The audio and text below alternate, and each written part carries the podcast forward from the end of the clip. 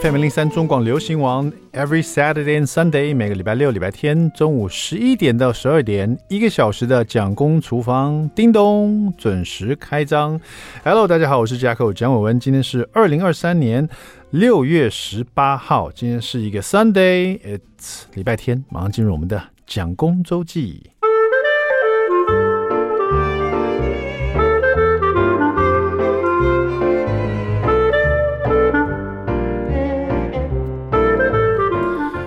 上一次呢，我们的呃蒋公厨房的好朋友会推荐好剧给大家看的蝗虫呢，到现场就推荐了几部最近的台剧很好看，其中一部是人选之人嘛，那就有很多人说这个人选之人跟同时间推出来的这个一个韩剧叫做 Queen Maker 哈，造后者哈，好像有点像这样。那我当时。也没有想太多，就看到他们的那个封面，就想说哦，或许他们都是有关在讲有关选举的。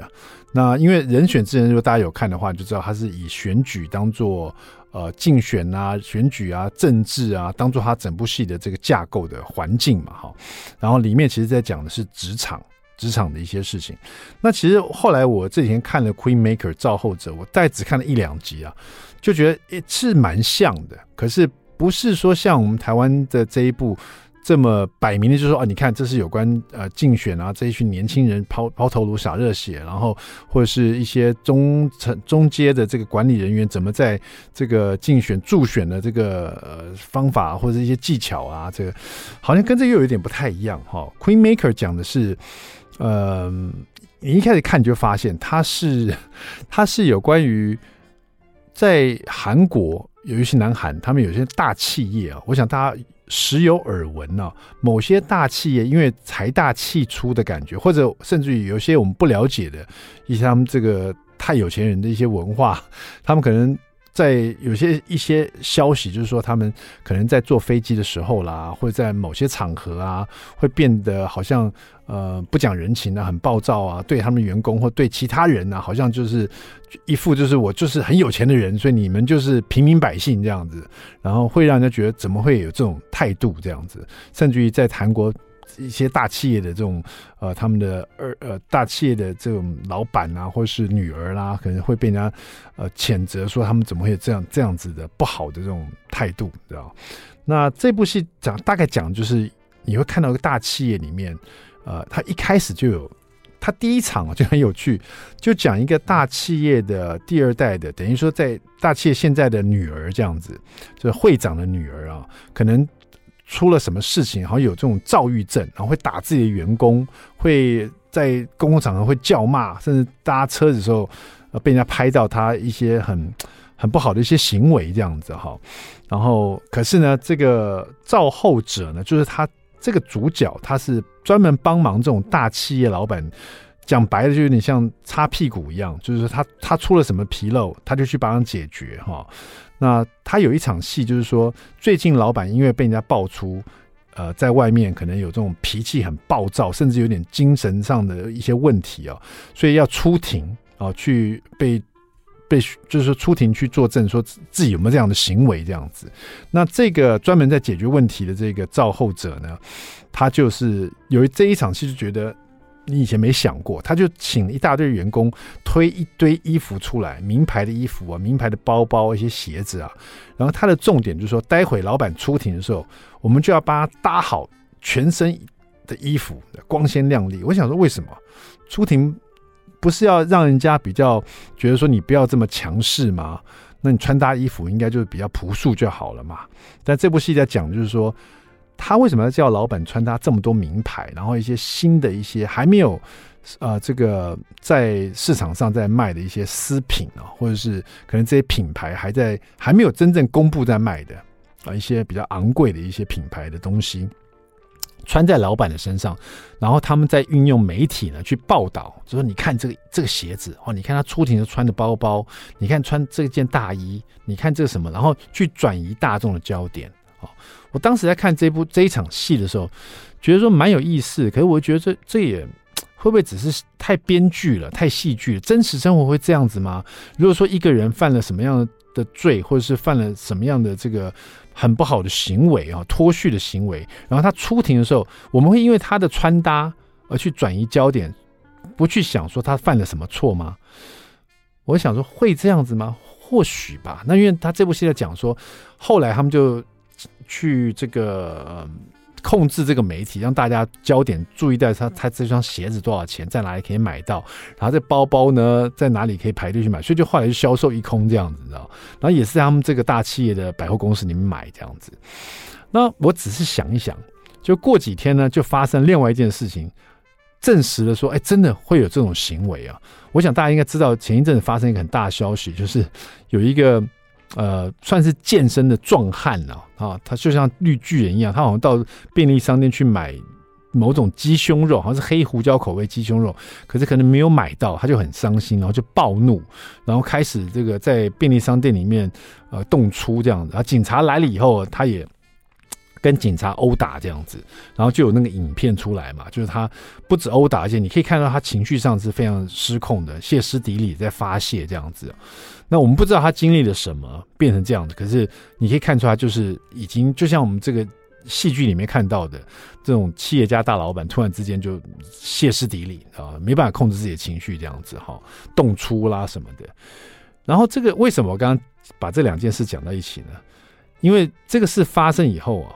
大概两三天，我不知道为什么我去便利商店买东西想要吃的时候，我就莫名其妙挑了鸡胸肉来吃，而且我还特别看一下，嗯，黑胡椒的，还是这个什么川味的？诶，上次那个绿巨人他不知道是想吃哪一种口味哈，然后就这样发狂哈，我还问一下店员 是哪一款，我想来吃吃看到底有多好吃，会吃不到会变成这样，然后我买到以后我才发现，诶。哎，我这个行为不就是那个造后者里面他所预测的吗？就是人呐、会发现一个丑闻，但是呢，有这个丑闻以后，你也会被丑闻的八卦或其他的东西所吸引。只要有媒体带这个风向，你就可能会 去购买这个东西。我想，哎，果然我是普通人，我还真的去购买那个鸡胸来吃吃看，看自己吃了以后会不会这么爱它。等到我没得吃，我也会变绿巨人呢？不知道大家是不是有跟我一样？也都有去试 试试看个鸡胸肉哦，如果有的话，你跟我同一种人，好吧？稍微休息一下，待会马上回到蒋公厨房。I like 103, I like radio. FM 103中广流行网蒋公厨房，我们回来了，我 back 第二段第一个单元，蒋公来说菜。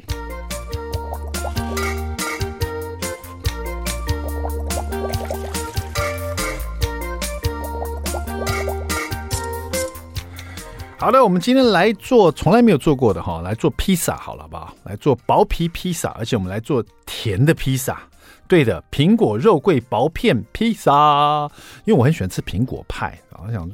如果说能吃那种薄皮的，然后上面又有是很多肉桂，然后苹果的话，这个薄片披萨就听起来就很好吃啊。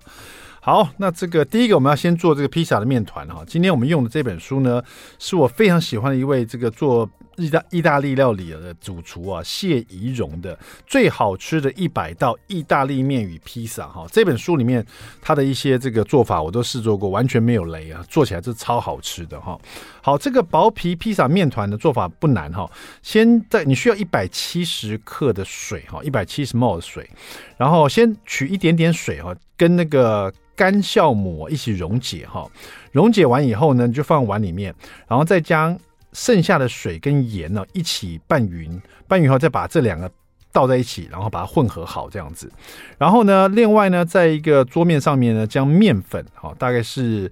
嗯。你用那种呃披萨专用的面粉啊，大概两百二十五克，加上这个杜兰小麦粉一百克哈，然后把它混合好了以后呢，在中间呢先做一个凹洞啊，等于是把这个两个粉把它混合好以后，然后把它堆在一起变小山，可中间把它挖，把它把它排出一个凹洞来，这个凹洞里面就要装刚刚啊一百七十 m 的水哈，跟那个干酵母跟盐的这个液体啊，把它倒倒到中间，到中间以后呢。就开始用手去搓揉这个面面粉，把它这个水分完全让这个混合粉吸收完以后呢，再把它压揉成团哈。这个步骤都很简单，反正就是就像小孩子在玩粘土一样，反正你就一直压揉，一直压揉，一直压头。边压揉的时候，你就可以边倒一些这个橄榄油哈，然后仔细把它揉在一起。这橄榄油大概十克就好了，也就是大概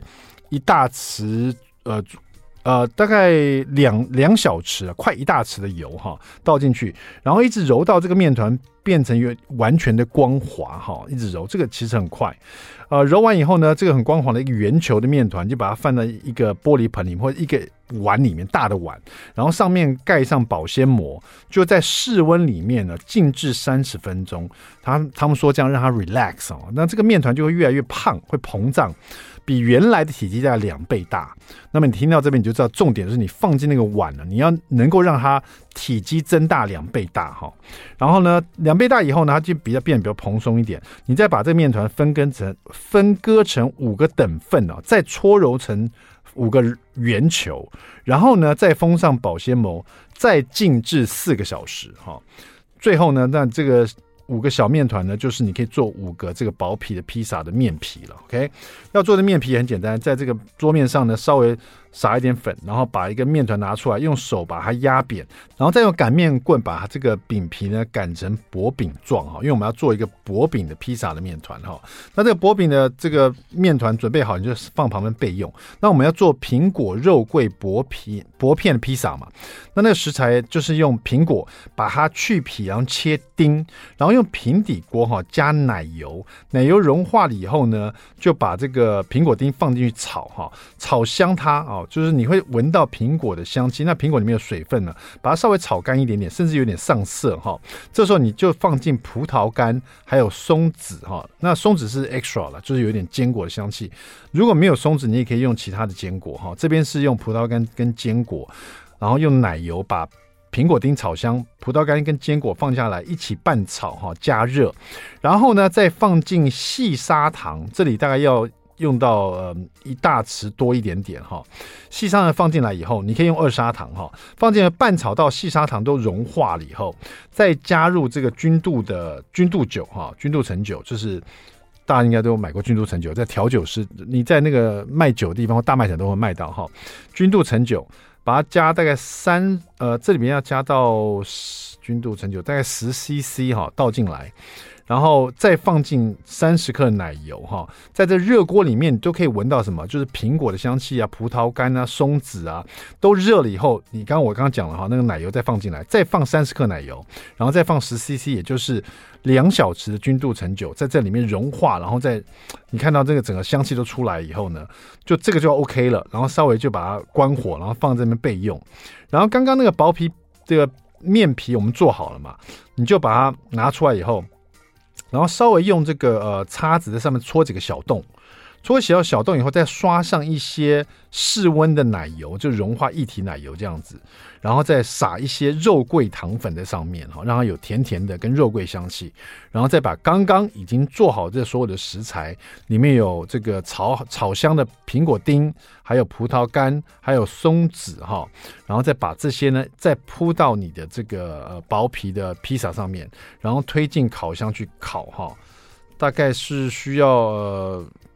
两百啊预热，烤箱预热两百五十度啊去烤。烤到大概五分钟就完成了哈，那么这个苹果肉桂薄皮披萨就完成了，在家试试看。这个因为它是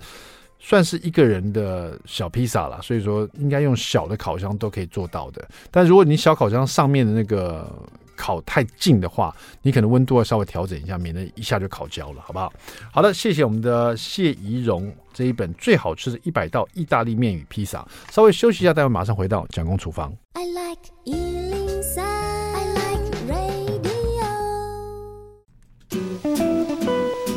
FM 零零三中广流行网蒋公厨房，We back，我们回来了。我们今天厨房里呢，邀请到这一位呢，他本身是鹿港人哈，然后呢，后来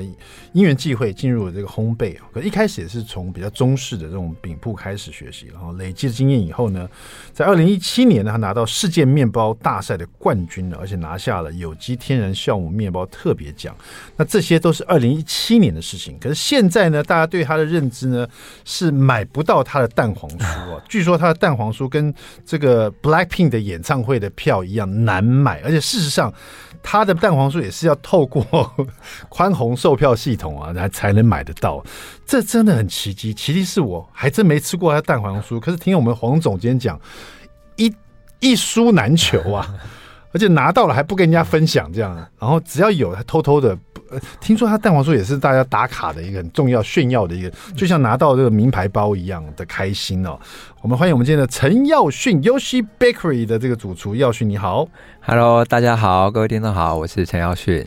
哎，为什么你的我好像第一次听到人家的蛋黄酥可以透过卖票系统去买？当时是什么样的想法？是透过这种卖票系统来卖？其实我们一开始第一年是在现场做贩售，那当然第一年之后，其实就碰到了疫情期间。嗯，那我们在中秋跟新年这两个档期贩售的时候，其实会有很多客人排队或者是现场想要购买。嗯那它其实会造成一个群聚，对，或者是说排队当中会有一些纠纷，嗯，因为就会有很多代购的业者，是，他可能呃早上就来排，那到后面可能就前一天晚上就开始排队，是，那有可能中途离开，那后面就会产生一些后面乖乖排队的消费者可能就会有一些争执，哦，那后来我们就想说，如果要改善这个情形，我们就改用网络上的预购，嗯，所以一开始其实我们架设的是自己架设网站，是。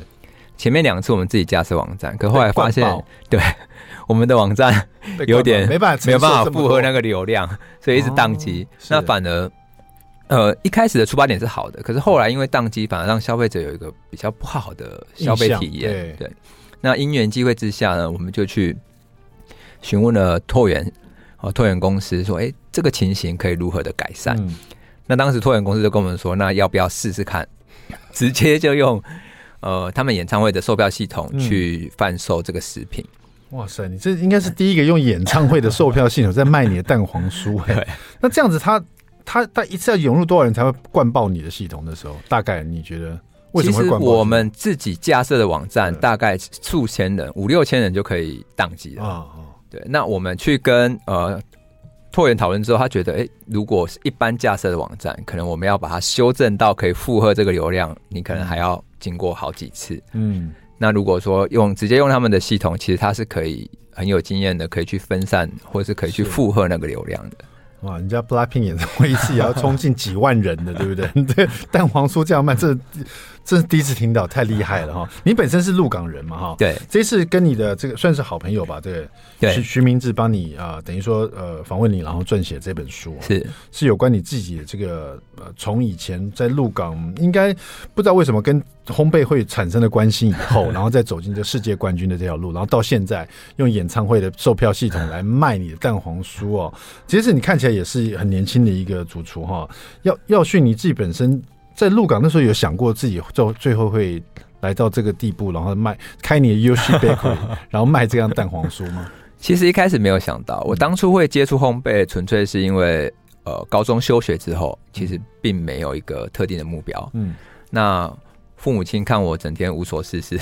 嗯、就想说，哎、欸，那我就离开鹿港，可能去外地，那自己去寻找一技之长。嗯，所以我就到高雄，然后接触到传统饼铺。我一开始是从传统饼铺开始学习，是，然后在那一间公司当中接触到的面包。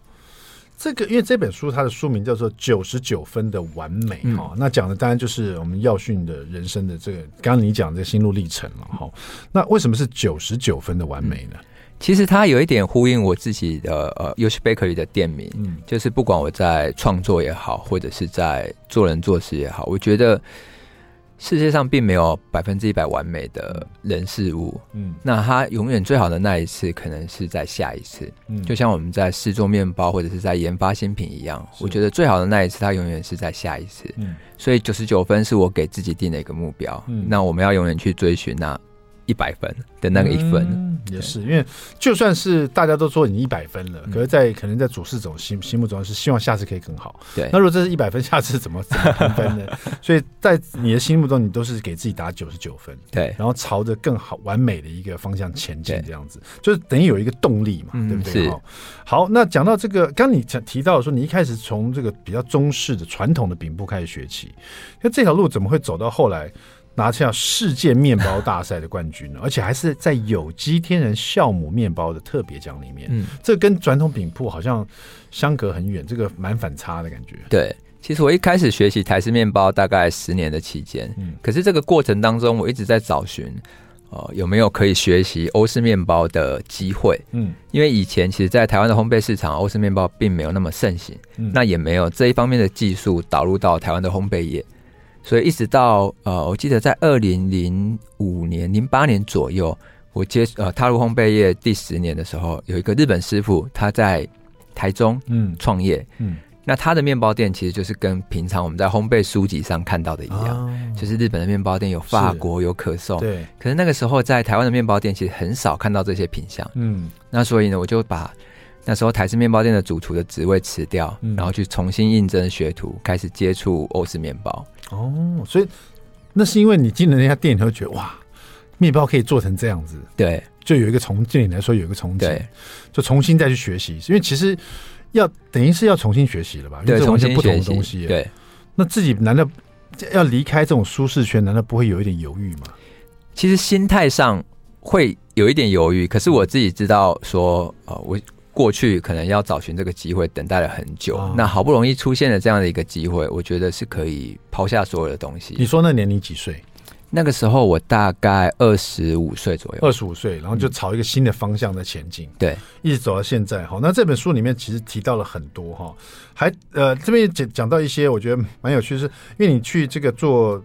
世界大赛这这次比赛哈，台湾也有选拔嘛，然后然后你又决定说让这个好吃面包站上世界舞台，这个这个过程可不可以稍微跟我们讲一下？二零一九年发生这个事情。好，其实我第一次参加比赛是二零一四年，嗯、那那一次。我就没有选上，就失败。嗯、现在台湾选选拔，对对对，选上海选这样。对，要到法国去比赛，其实每个国家只能选一名，嗯、所以台湾的选拔你必须要得到冠军，对，你才可以去法国比赛。大概要打败多少人？台湾的话，一般海选大概会有数十人，嗯、但是最终的话会取前六名，再去做一个决赛，嗯、选一名。嗯，对。那一四年我那时候比是拿了第三名，嗯，可是。虽然第三名好像对第一次参赛的选手来讲好像也不错，对。可是我其实对于自己做面包的自信，嗯，我还蛮有自信的。我觉得我应该要拿到冠军吧。他这个评审的评审流程是什么？大家吃吃完以后就决定这样子，对。那吃的人是谁呢？做很多的品相，那吃的人可能会有来自于各界，可能有学界、有业界，哦、对，所以也不一定不一定他也是面包师傅，也可能有专业的，对。可是可是也有就是说，像你说学界的，对，他就觉得好吃吃看，他自己个人的主观的口感，对，他觉得好吃，或者他觉得哎、欸、这个很棒很特别，对，他就会给出名次，嗯，是，哎、哦、这个这个是。一四年发生，对，一九年就是后来你成功的拿到了台湾的这边的选拔的冠军吗？对，我是一六年拿到台湾的的选拔的冠军，哦、然后一七年到法国去比赛啊。今今天我们访问就是呃我们的面包师傅的冠军呢、啊，是世界面包冠军哦。然后拿回台湾以后，他开了这家 Yoshi Bakery，因为 Yoshi 其实是一个日日本的一句话，对，对日本当中会更好的意思，更好的意思，也呼应他九十九分的完美。Yoshi Bakery，你可以看出来，其实耀训他在他的这个。不管他的面包的店名啊，面包这个店名，或者是他的自己的名字，或者他这本书名，你都有觉得他是一直有一种动力往前进的。或许是这种动力让他会有这种嗯，要用演唱会售票性质才 才可以才可以开卖的这个蛋黄酥，因为太多人要买啊。今天我们要听的就是他的故事，啊他的动力，他的热情啊，从简单的一块面包开始哈。休息一下，大家马上回到蒋公厨房。I like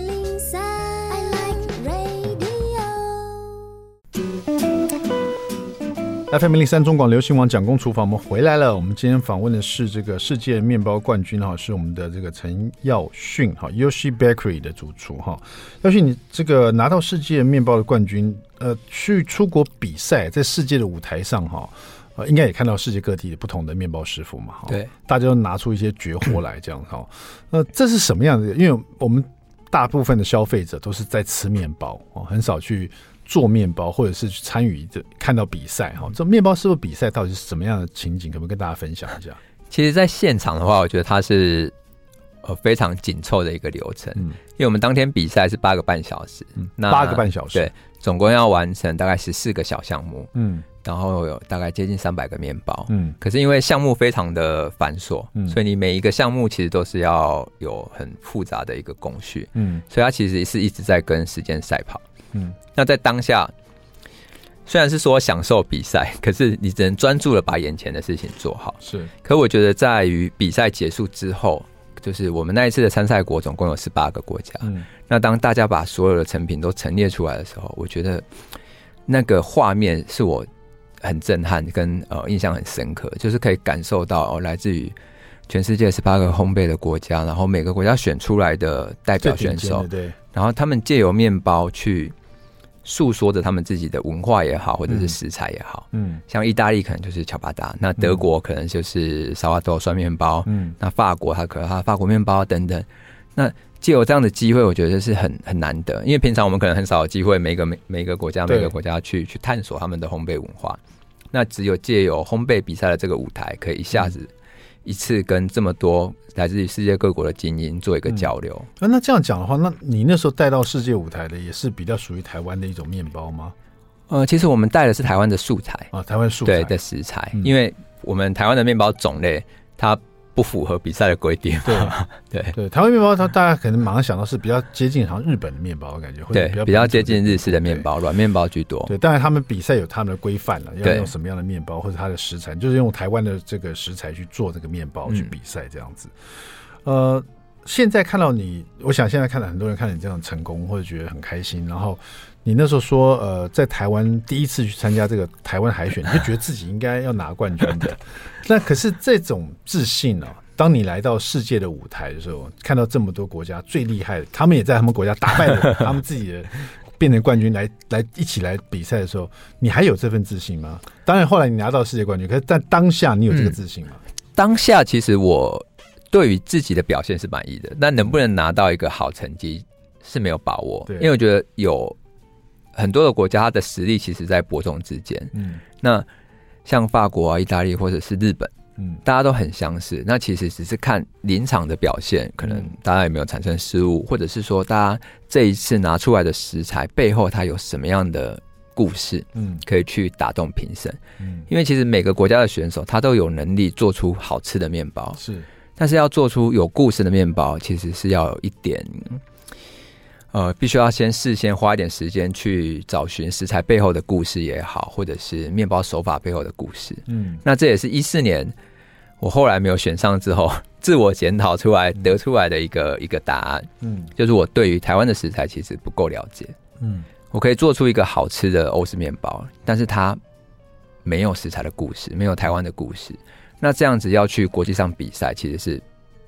很吃亏的，嗯，对，因为大家都能做出一个好面包，可是竞赛它其实不单单只是做出好面包，嗯，对，你必须要发挥你对食材的了解，那食材之间互相的怎么搭配，那面包它也许就不会只是单一风味的一个呈现，它可能要有。三种或者是四种不同的风味的呈现，包含口感也是。是台湾呃大街小巷啊，像那种社区有所谓社区的面包店，嗯、就是说你看很少听到面包店会倒的，就是说大家都爱吃面包，但买面包，大家都是这样子哦。所以，但是不是每一位面包师傅都有像你刚刚尤许刚刚讲到一个很重点，说你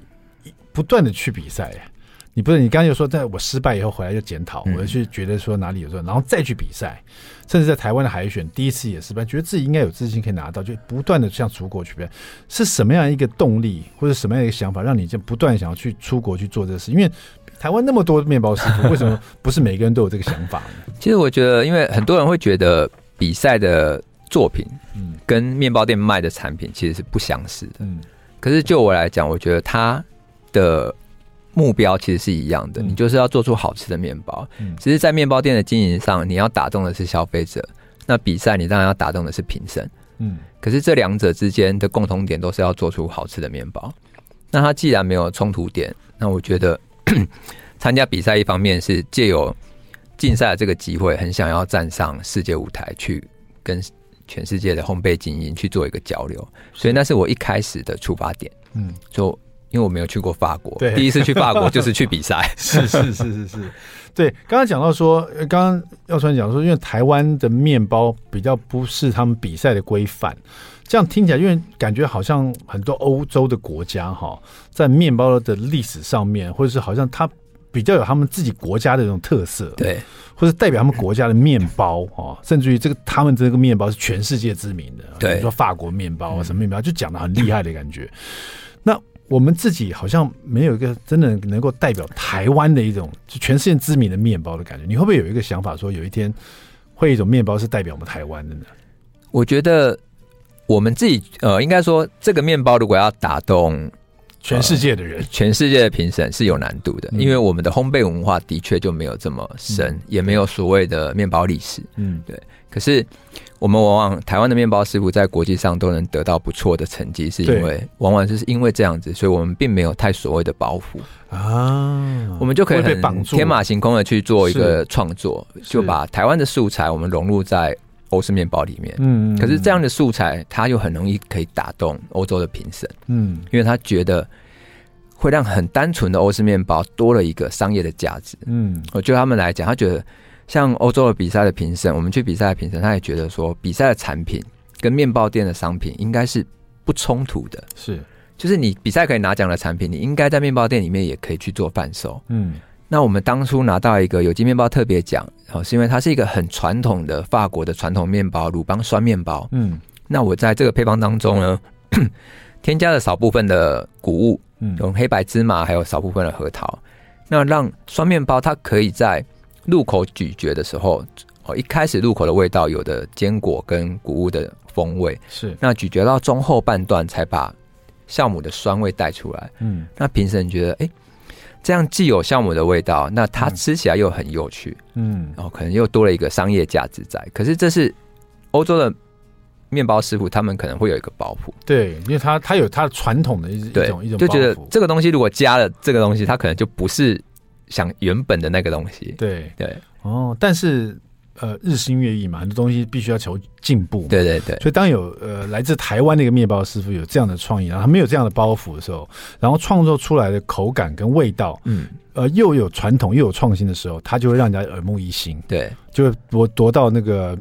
评审的一个青睐，哇，这太厉害了！这样，哎、欸，这个是一个很重要的重点。虽然我们没有一个代表我们台湾，嗯，当然讲到面包，可能面包可能没有办法想，可是比如说，呃，凤梨酥啦，或者现在的蛋黄酥啦，这个就很难代表台湾。但是说到像法国面包这种法国长棍面包或什么面包，我们的好像就比较偏日式的，或是好像。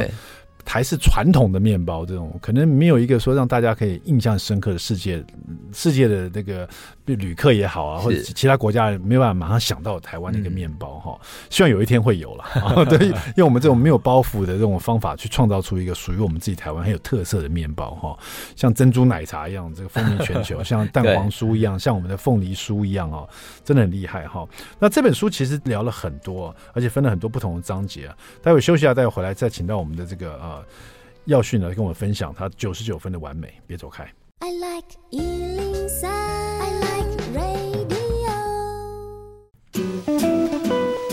FM 零零三中广流行网蒋公厨房，我们回来了。我们今天请到的是这个世界冠面包冠军哈，就是我们的呃耀训陈耀训，他的 Yoshi Bakery 在台台北嘛，对不对？对。可是你是鹿港人哈，那我等下就要去 Yoshi Bakery 买个面包来吃吃看。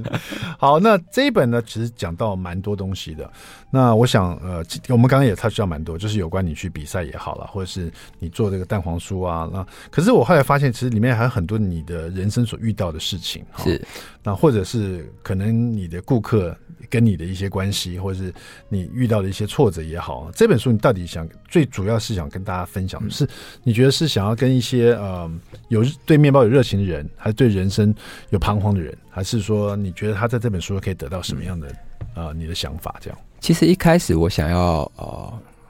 写这本书，然后让自己做一个记录之外，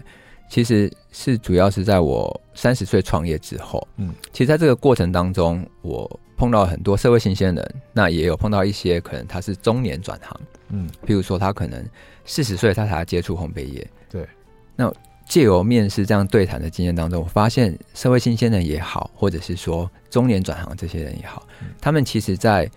找寻目标的这个过程当中，哦，往往会有点迷惘。嗯，那跟我自己其实有点相似，就是不管在创业上的失利，或者是说在学习面包上遭遇到了挫折，所以我希望借由这本书，可以跟也许你在创业的路上遭遇到挫折，或者是说你在学习的过程当中还没有找到目标，嗯，那也是找到目标之后，也许遇到了挫折，想要放弃的时候，那借由这本书可以给大家一些方向。嗯，对。因为我印象很深刻的，我以前有应征过四十岁，嗯，哦，他他真的大了，当初大了我十岁，嗯，那我问他说，诶，为什么要从电子业？他原本在竹科上班，为什么要从电子业转行到烘焙业？嗯，他说，因为以前他读书的时候，其实没有太特定的目标，那就是父母的期望嘛，是，所以他选择了去读工程。那毕业之后，哎，同学都进入了竹科上班，那自然而然的，他就跟着去主科上班。可是，在他觉得自己在经过可能职场上，可能五年、六年、十年之后，他突然发现自己好像是一个没有灵魂的机器。嗯、那他想要去开始去找寻一个自己有兴趣的东西，那就想到说啊，原来他以前读书的时候，对于烘焙是很有热情的。对，所以这样的经历让我觉得，或者是社会新鲜人他想要踏入烘焙业的时候，为什么想要进入烘焙业？他们可能会不晓得，有可能。我妈妈跟我说 做面包不错，所以就尝试看看。嗯，大家也许到我公司来做学习，两天三天都觉得哇，师傅做面包好累。嗯，每天要这么早起，然后一直站着也不能坐着，然后他就放弃了。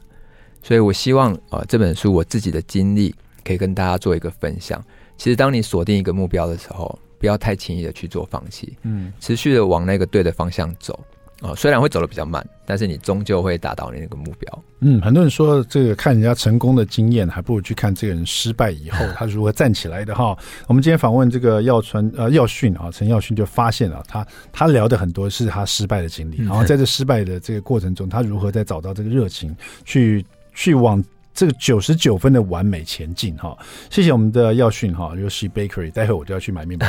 你会建议我买什么来吃？我会建议买。我们可颂，可颂对，那可颂当中呢，我们有原味的可颂，跟我自己的创意有一个咸蛋黄可颂。好，两个都买来试试看，希望还有就是 谢谢谢谢我们的耀训哈，谢谢文哥。好，我们的九十九分的完美，希望这本书可以给你更多的启示，更多的这个热情，不管你在做什么哈。谢谢蒋公厨房，我们下次再见，谢谢。拜拜。